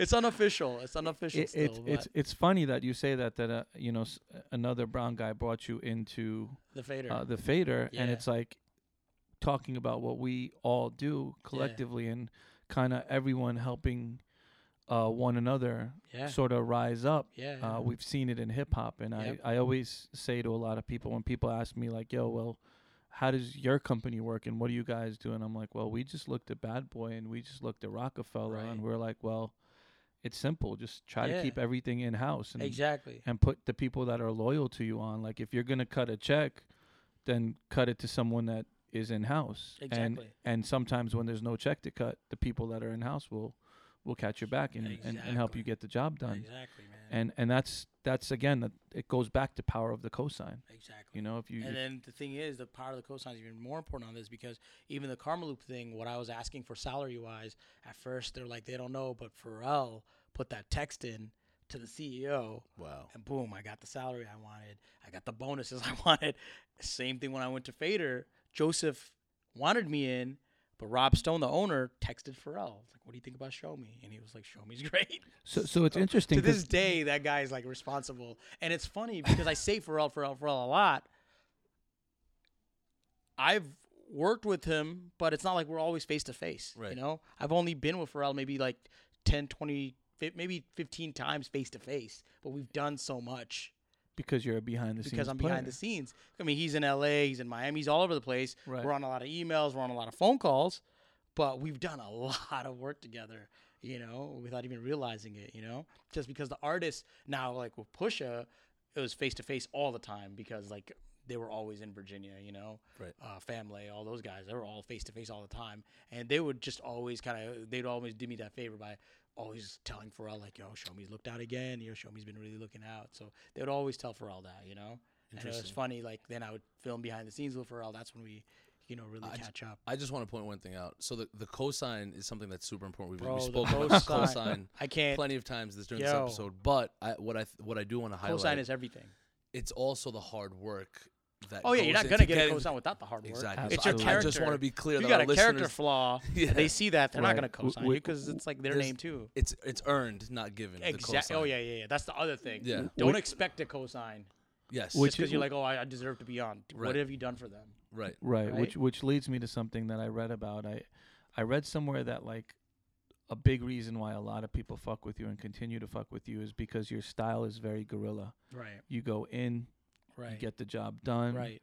You shoot, Yeah. you edit yourself. You got a squad that's ready to work 24 7. I've got, and I've got guys like literally. and you like, turn projects around. From what I've been told, insane at times because uh, Ex- the music ex- business moves fast and explain that, especially music business and now the content business, yeah, right? Like yeah, business. you get content. called to do a music video today for uh, a, a multi-platinum artist right. and they say this is the budget you accept the job and they say we need this first draft in 48 hours what, what's your response Things like that have happened. I mean, what's your response at I'll that tell them point you guys are crazy, but we'll do it because I like you. You know, it's like it's your family. You know, uh, so it's uh, it's like um, have you ever the- turned down jobs based on based on having to overproduce or produce too fast or not having enough budget or- Nah, I think if I turn a job down, it's because well, yeah, the budget. The budget's got to be right at this point, Right. right? The budget's got to be right. I mean, there's that's always, earned as well Yeah, yeah, but there's a definitely a friends and family discount. You know, like you know, I'm not gonna charge Pusha T what I charge everybody else. Right. you know? right right I'm not gonna charge Rocky or Ferg what I charge everybody else. But they bring in healthy budgets too, to a point where it's not even a thing because they just feel like, oh, you put in so much work. They kind of will be like, no, nah, no, nah, charge them more. You know, like because it's y- coming from another place. Yeah, place. exactly. So, so um, you know, uh, the the the the, the uh, cosigns come because of the work you put in already. right so you've you've built a reputation for yourself Yeah. that just leads now to people be like here's this guy Yeah, like Diplo will directly text it, and it. You know what? It annoys the labels and managers a lot though, because that becomes an issue. Where the artists know me so well, it becomes an issue because they'll bypass the label.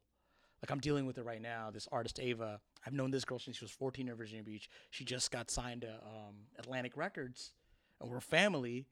And she's like editing it with me and like kind of bypassing the label. And it's annoying the label, but that happens a lot because it's this trust thing. Like, oh, Right. oh, I don't trust anybody else but you, so we got to work together. Sometimes I wish it wasn't like that because then it's just like, damn, are you putting me in a hard place too? Because I want to keep that corporate relationship going, but it's advantageous to them. Sometimes it's advantageous to me, you know. Right. But overall, you've gotten the stellar reputation with labels, with artists, and with everyone in I between. I think part of that has to do deliver. with sacrifice because I'll take a L if I have to before somebody else does. Like I did a Future video once, and we were all happy when we shot it. What record was was I thought it was a drought. okay? And it was crazy, man, because like that video I thought was amazing. It was me and Ferg. We did it together. We shot it at Spike Lee's crib.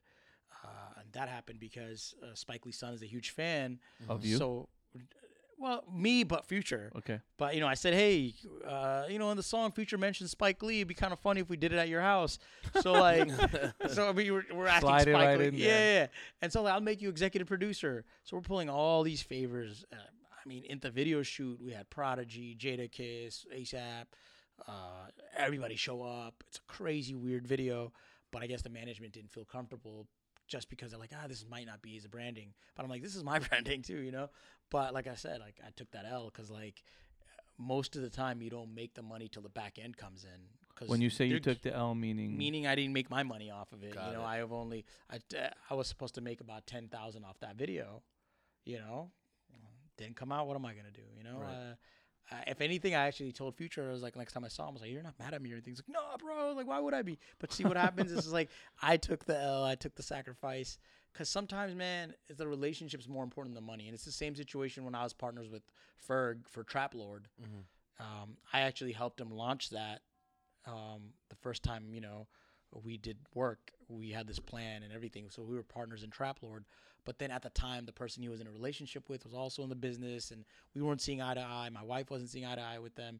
And so, like, I said, you know what? I don't want this to, like, and this is six years ago now. I made that decision where I said, you know what? I don't want to let this uh, thing ruin our friendship over some money stuff that could potentially happen. So I, again, I was like, take take the L. You know, I collect the money we did make, cool. But you know what? I, I value our relationship more, and thank God I did that because with Ferg, I did some of my dopest videos to this day, and he br- still brings me videos. Like we just did the Uncle Drew soundtrack. You know, like you know, we just did the um, uh, you know, like even the Ferg and Future video Yeah. for New Level. You know, it's got like 80 million views almost.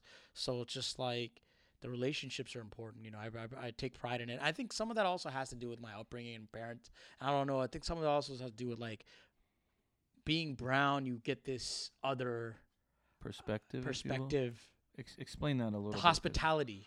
Yeah. Like the strawberries in the studio. Exactly.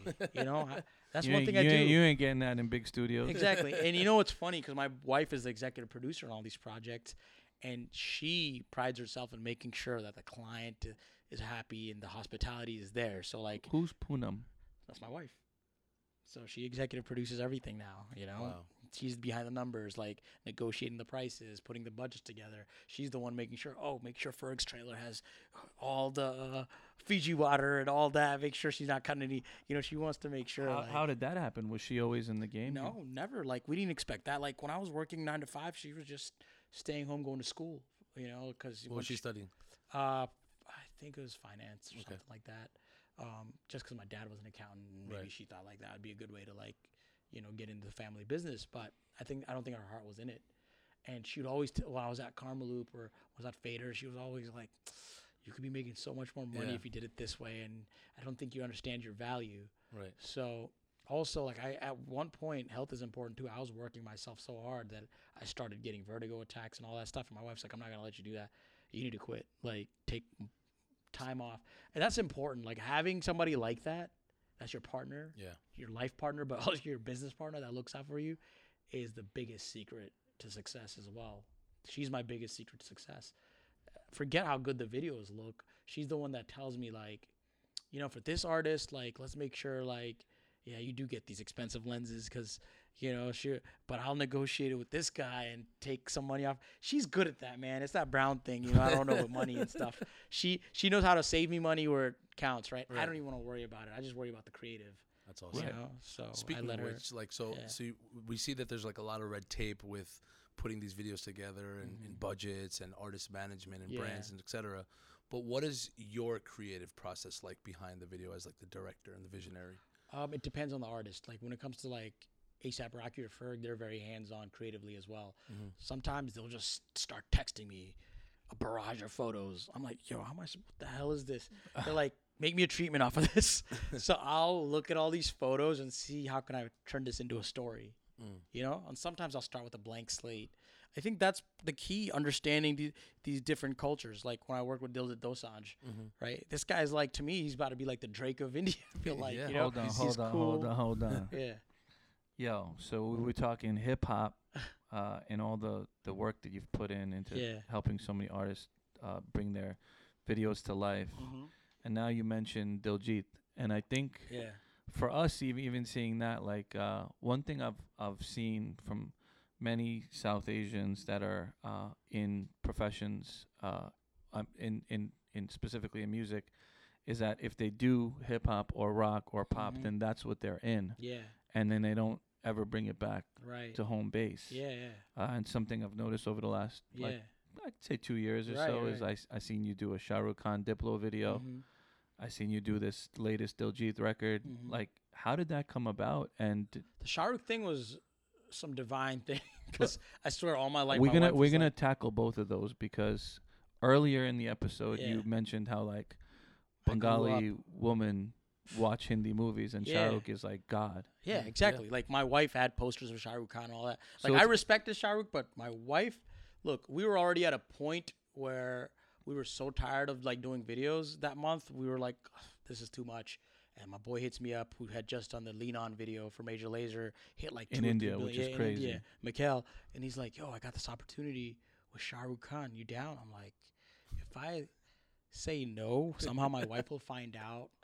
For those who listen me. who don't know who Shah Rukh Khan is, I mean, who would you compare him to from like the American world? Bro, how do you compare him? Like, he's like, Is he incomparable or like? I think he's incomparable. But if I had to say, it's like Tom Cruise meets Brad Pitt meets Will Smith. That's Shah Rukh Khan. All in thinking one, Tom bro. He's what, like, yeah, he's all in He's one. G. Yeah, He's a G, and he's Okay. cool. so He's you're so cool. you're a guy Like, who, who's the guy that hits you up? so my boy Mikhail, uh, who had done uh, Mikhail. Right. I don't say it wrong. It's like a, it's actually a Russian name. He's Indian, but you know, Right. from Mumbai. So Mikhail, Mikhail, I, was, I actually I always call Mikhail. I'll just go Mikhail. So Mikhail, he's um, he uh, he's from Mumbai, and he was actually putting a lot of. He was the one I think brought Diplo to India first. So he was the one who introduced Diplo to Shah Rukh Khan. Wow. And at the time, I think uh, he had a movie that was in the works, and Mikhail, even though he's a video guy, he's like a business guy too, and consulting and all that. And he put this deal together to go do a song, you know. And so that's how that record came about a year ago. And then out of nowhere, he's like, "Dude, all of a sudden." They want this video, like they want it now, like in a week. I'm like, oh my god! Not only am I already like tired of working and Yeah. burnt out, but you're hitting me with a Shah Rukh Khan video that needs to be done within a week. and then I'm like, Mikhail, how many hours is Shah Rukh Khan gonna give us? He's like, dude, he might give us 30 minutes. I'm like, come on. And like, it's uh, shot where? L.A. And where are you at the time? I'm in New York. Oh shit. Okay. I have to fly out there, plan all this stuff out. My wife's like, Shah Rukh Khan, I don't care if you make zero dollars. I don't care if we gotta pay for this. it's like, do you understand this will change our life forever? Do you understand my parents will finally understand what you do? Wow. That's Cosign. Yeah, exactly. So I was like, look, I'll do it. And yes, I, I'm, a, I'm a fan of Shah Rukh Khan, not like you, but it's funny because years ago, she was always like, oh, I wish we could do like something for Shah Rukh Khan. Like, how's that going to be possible? Going to look at my ASAP Mob videos and be like, yeah, I want to work with him. So that was so weird how that came together. Like, Was how that you, your first like Indian Indian video? um, Like that? You know, I've done videos with Indian influences and I've worked with like Indian artists in the past, but like legitimately, yeah, I, I think the Indian first legit, video? yeah, Indian music video. Wow. Like, how do you do your first Indian music video and it's the biggest dude in India? Yeah, like, no, what in the world? Like no So that was like, bro, like God's plan, right? seriously. It's like Where do you where do you attribute like God in this whole situation? Everything, like- man. Everything. I'm very spiritual. You know, having a Muslim background, uh, gr- growing up Muslim, you know, like, but coming from uh, a Bengali country, Mhm. it's very unique because we're very spiritual people. Especially my family's super like liberal too. At the same time, like a lot of my uh, who I consider aunts and uncles, because you know everybody's an uncle, are like Hindu. Some of them are Catholic. So it's like I've been blessed to just have a have a like a upbringing that wasn't like my parents are super religious, but like they're also not like beating all that into my head too at the same time. Like, like, Right. you know, I mean, they'll tell me like, "Are you praying five times a day?" I'm like, yeah, you know. But like, it's interesting that you know my parents are still very liberal, and, and, and- but at the same time, I I- I feel like eh, you can't explain this but God to me. Right. And it may sound cliche, but like it doesn't just come together like this. It's too good to be true. has to be some divine it has intervention. something Yeah. something that's divine that's happening. And the thing is, that week the Shah Rukh Khan thing happened, my wife just randomly was like, "I wish we could work with Shah Rukh Khan." Whoa. Literally, she said that that week. So how does that happen? dude. You know, of like. You can't just be like, oh, I wish I could just work with Tom Cruise and tomorrow, like Tom Cruise, hey, you want to do Mission Impossible Five? It doesn't happen, bro. How's, you know, you know, it's like, uh, how do you explain that? Yeah. You don't, you can't. It's You just can't. it's magical. And it's not like, you know, I'm Bengali too. So it's like, why is he coming to a Bengali director at that, you know, Right. on top Right. of that? But that was your, your man who put you in touch with him. Yeah, yeah. Man, that So was so wild. what's your, your your friend's role in it? So my friend was um he he became a co-director because you know like he he had ideas too, but he was also like uh, we were all executive producers on it. You know, I'm very hands-on with a lot of my stuff. Like i not only did direct, but I uh, my wife's even more hands-on like with the money. But like I also uh, but I also oversee like everything, like who my crew is and everybody. You know, uh, I have like my in-house crew, like this kid Bobby Wiggins. Uh, he's always like the line producer, and then I have like an editor, Omar Jones. I have another art director that's been working with Elusive since 2006. And he's back I on want to ask you something about your business model Yeah. and how you maneuver. Um, when people go to your Instagram page Mhm. and you post your work, Yeah, it's very different than other directors I've seen and other creatives I've seen. Right. Um, because on all your posts or a lot of your posts where you're promoting a video or a project you've done, yeah, there's an entire sheet, there's an entire copy that's posted on almost everybody there's that a story. there's everybody that worked on the project. Oh like- yeah, and that too, right? Yeah, um, like I like a- to a- credit everybody, a, man. a lot of people don't don't do that. Nah, What's- I'm not afraid. Like a lot of people are like, oh, I don't want somebody to know who my uh, cinematographer was because they'll steal them from me. I don't want to know. That's that's my, my question VFX? to you. Nah, bro. Like my team puts in so much work, they deserve all that credit, and I want to make sure like they're credited. You know, like um, if that if there is a post where I don't do that, it's probably because I'm lazy, but or the videos, whatever, maybe. But but like but I've seen that on a bunch of your yeah, posts. most of it I do. There's all these random names that I'll yeah, yeah. look to, and then someone will go there, and Yeah. you have you have And it's funny now if you look at at my point. new uh, like the Pusha T video, like all like you'll see so many like brown dude names on there. Like I just finally like found these young group of kids in LA. Mhm. Uh, this kid Asif uh, Asif Khan, uh, this kid Mogs, who's actually a rapper too, but uh, they're like helping me out. Like they're hungry, they're young, they're helping me with the production, and they're like super smart and like just they get it, you know. And so like I'm building a team out in LA now, and to them they're like, bro, like we didn't have anybody like this, like that embraced us. Like they were telling me it was like brown cats over there are like segregated. They're like nobody wants to help each other out. If you make if you're somebody that's brown over there, they're like I'm gonna keep in that exclusive. I want all the clout, you know. Like for me, I'm like I embrace it. I'm like, oh, let's do this together. Like I want to build community. I'm about community. I'm a very communal person. That's why like even if you see a co-director credit, I don't care. Even if you didn't direct it, if you feel like you wanted that, uh, you must have done something for us to like be in that position. And so I, I let the egos go, man. Like the ego will destroy you. And, and and when I was young at one point, when I had the ego, I saw what it did for me. You know, like I was stupid. Like I said, I was buying the Infiniti, and that same month I bought a Benz in cash, and my dad's head exploded. It's like, what are you doing? And in that same year, I got so arrogant. I got two studios. You know, Oh wow. and then I couldn't keep up with the payroll and my company. Like, oh man, that's a whole nother like phase of my life. But the the bottom But line I'm glad it is that- happened when I was young. Yeah. But but to get to Shah Rukh and to get to all these, I mean, you've worked with literally the, the, the most influential people in entertainment, from Beyonce to Shah Rukh Khan and everyone in between, been and everyone on the come up. And, and I don't feel like uh, I'm the best director. I think it, it, it it's it's it's how you act. It's how you handle yourself, how you handle your business. You know, because to me, I'm learning every day. You know, Right. I look at my videos. And I'm like, oh man, I wish I did that differently. You know, because you're always gonna be self-critical about your stuff. It's never Absolutely. good enough. So I always feel that. So I'm always like, man, it's unique. That these guys really want to work with me. That's cool. you know, like why does the Weeknd want to work with me? You know. what did uh what did Shah Rukh Khan say about when when the video dropped? And I thought it was dope because I think it had a unique perspective. Um, being that we kind of incorporated what you see in a Major Lazer video with the dancers and everything, but we have to be careful, like cut out all the twerking and stuff. You got to remember, you know, he's got an international market in Dubai Right. and all these places, so uh, the director's cut a little different. interesting, interesting. And and then now lately you did um, Diljit record. yeah, and Diljit's the coolest dude, yo. I was like, it's funny. I didn't know who Diljit was. He um his did manager, That, how did that come his about? manager Khalik West. I don't know if you guys know of him. Cali West. Yeah. Manny. Yeah, Manny, the OG. homie. So he manages uh, him in the U.S. In the U.S. Yeah, yes, yeah. yes. Man, So Manny, Manny and I go and back. I knew Manny way back in the Yeah, days in the MySpace era. he, he was been heavy with like E40 and like the whole hyphy Bear, movement. yep, yep. Yeah. So Manny, He's a G in the shit. of course. Yeah, yeah. So again, like Manny reached out. He's like, I knew Manny long time ago. Like I think when we were all web designers, I remember. I think Manny was involved with the Fifty Cent website. he was. He was. So he, that's where I remember Manny from. I think he was involved in something with vitamin water too. That like too. Vitamin water. so deal. like, dude is. I always looked up to him as an OG. Mhm. So when Manny reached out, I was like, dude, anything for you, man. What do you want? He's like, yo, this is this kid Diljit. I'm telling you, like, he's gonna be the biggest like Indian dude. I'm like, I think he already is because I just looked him up. He's got like 100 million. You ain't got to tell me twice. So I saw that. I'm like, yo, there's a whole nother market, and this dude is fresh. Like, he got the Balenciagas on and Yeah. Everything with the, you know, he still has a turban and the Balenciagas. bro. I'm like, I want to do this video because that's gonna be so unique and fresh. Like, that's different. yeah. So yeah, man, like so it's funny. And then Shah Rukh's DJ recently reached out, like, yo, we should do something. So it's funny, like a lot of um, and then there's another kid, Divine, in Oh, India. yeah, Yeah, Gully sure. Gang. Gully Gang. Yeah. So we were about to do something He's with him, but. I didn't work out scheduling wise. But I probably will do something with him because his label reached out, Sony India. It's interesting, right? And now that's all just become now. Now you could just look up the track record at this point. Now the track record speaks for itself. Well, you know that's the great thing about the internet.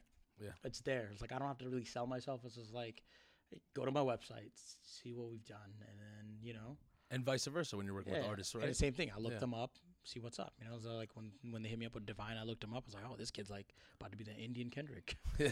Question know? for you: Do you see a difference in working with Western artists versus working with South Asian artists? Uh, even working with their management or working with the team. Is you there a know, difference? it's case by case because Shah Rukh's such a superstar.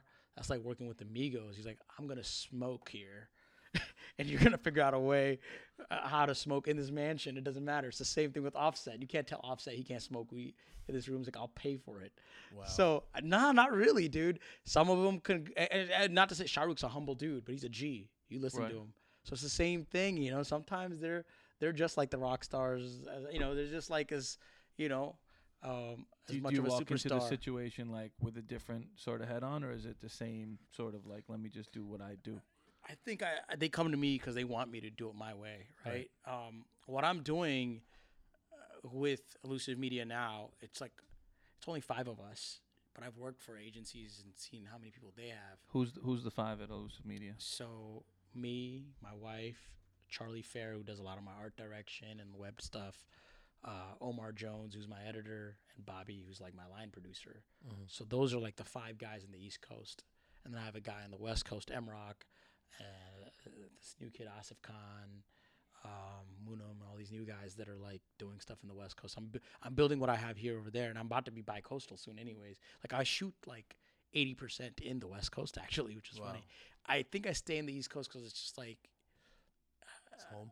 it's home to Yeah. me. The East Coast in general is home to me. When I go back to Virginia Beach, Eve is about to be the, around the corner. Right. Boom, I, it's an easy trip, right? Or my parents want to come up here. We go to Jackson Heights, eat together. Like, uh, I can't get that in LA. You know, Right. I love LA. There's no Bengali spots in LA. There is. There's a little Bangladesh there now. Oh, is that and right? I'm discovering this. I'm discovering this through these new kids that are putting me on to like their scene. Ain't no Sagar halal Chinese though.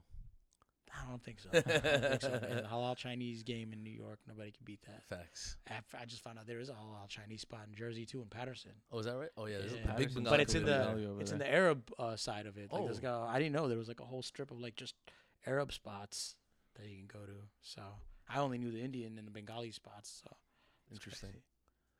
So wh- what's next for Illusive? Like what's on the horizon? So I don't really tell everybody all my plans, but I will say that, like I said, I'm going also West Coast. We're expanding. Mm-hmm. Um, we're doing a few um, marketing consulting deals now, so we're getting more business. We're going to going back to the rig. We're going back to the business of what Illusive Media was. Illusive Media was just like video for so long. Mm-hmm. We're going back to what it was, a multimedia consulting company. So that's the next move.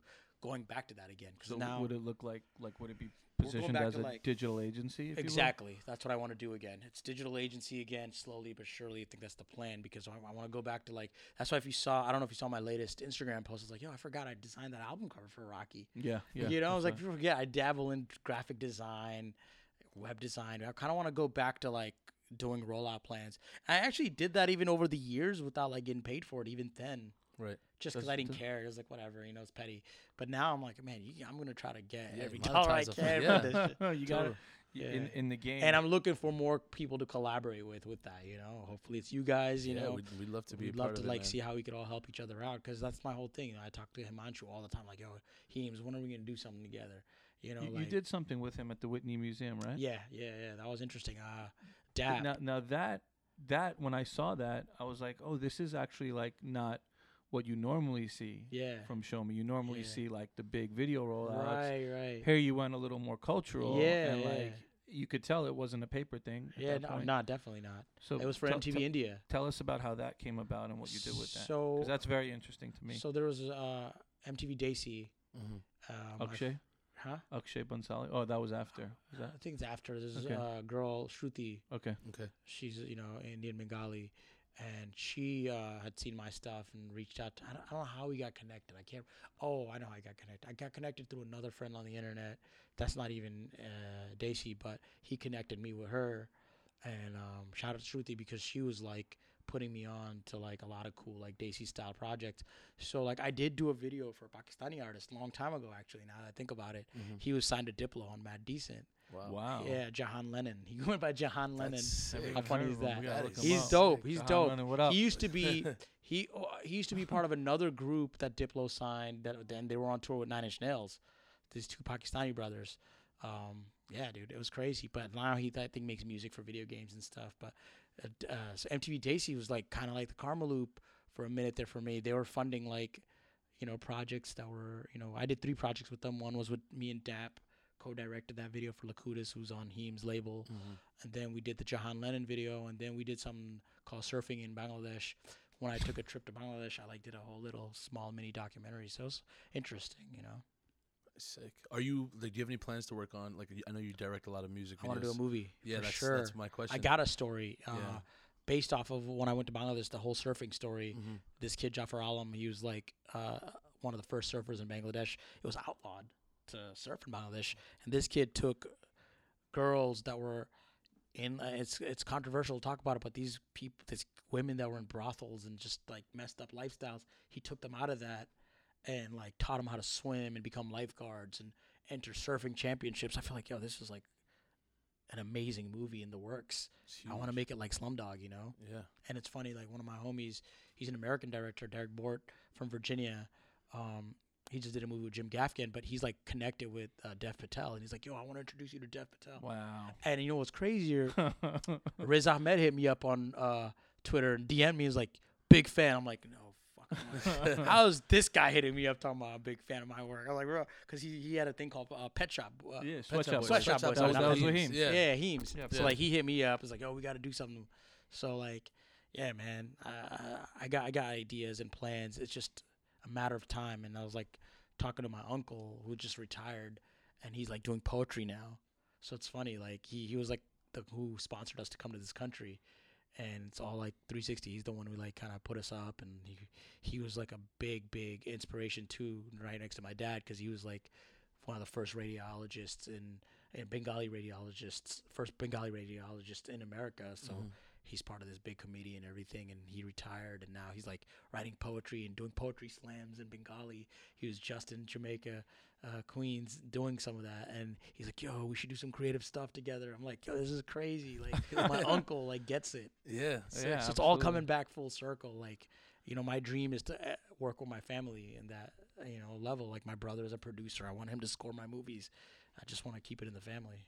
Sick. It seems like you got uh, an amazing story, um, but I don't think this is the last time we're gonna see you. There's Oh, there's sure. so For much more on the horizon for you. Um, before we get out of here, I wanted to touch on two things.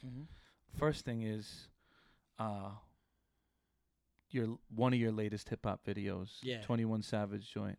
Oh, the one, uh, the Metro Boomin Metro joint. Boomin record. yeah. The Ric Flair, uh, dude. So Ric Flair, Dude, drip, man. uh, so kudos to that because Thank you. that's someone told me that your pops was a wrestling fan. Yes, so And, that's how me and him bonded. Oh, wow. Like It- growing up, it was me, my brother, and my dad watching wrestling all the time together. He didn't really watch much TV. yeah. he loved wrestling. Yeah, my dad the same way.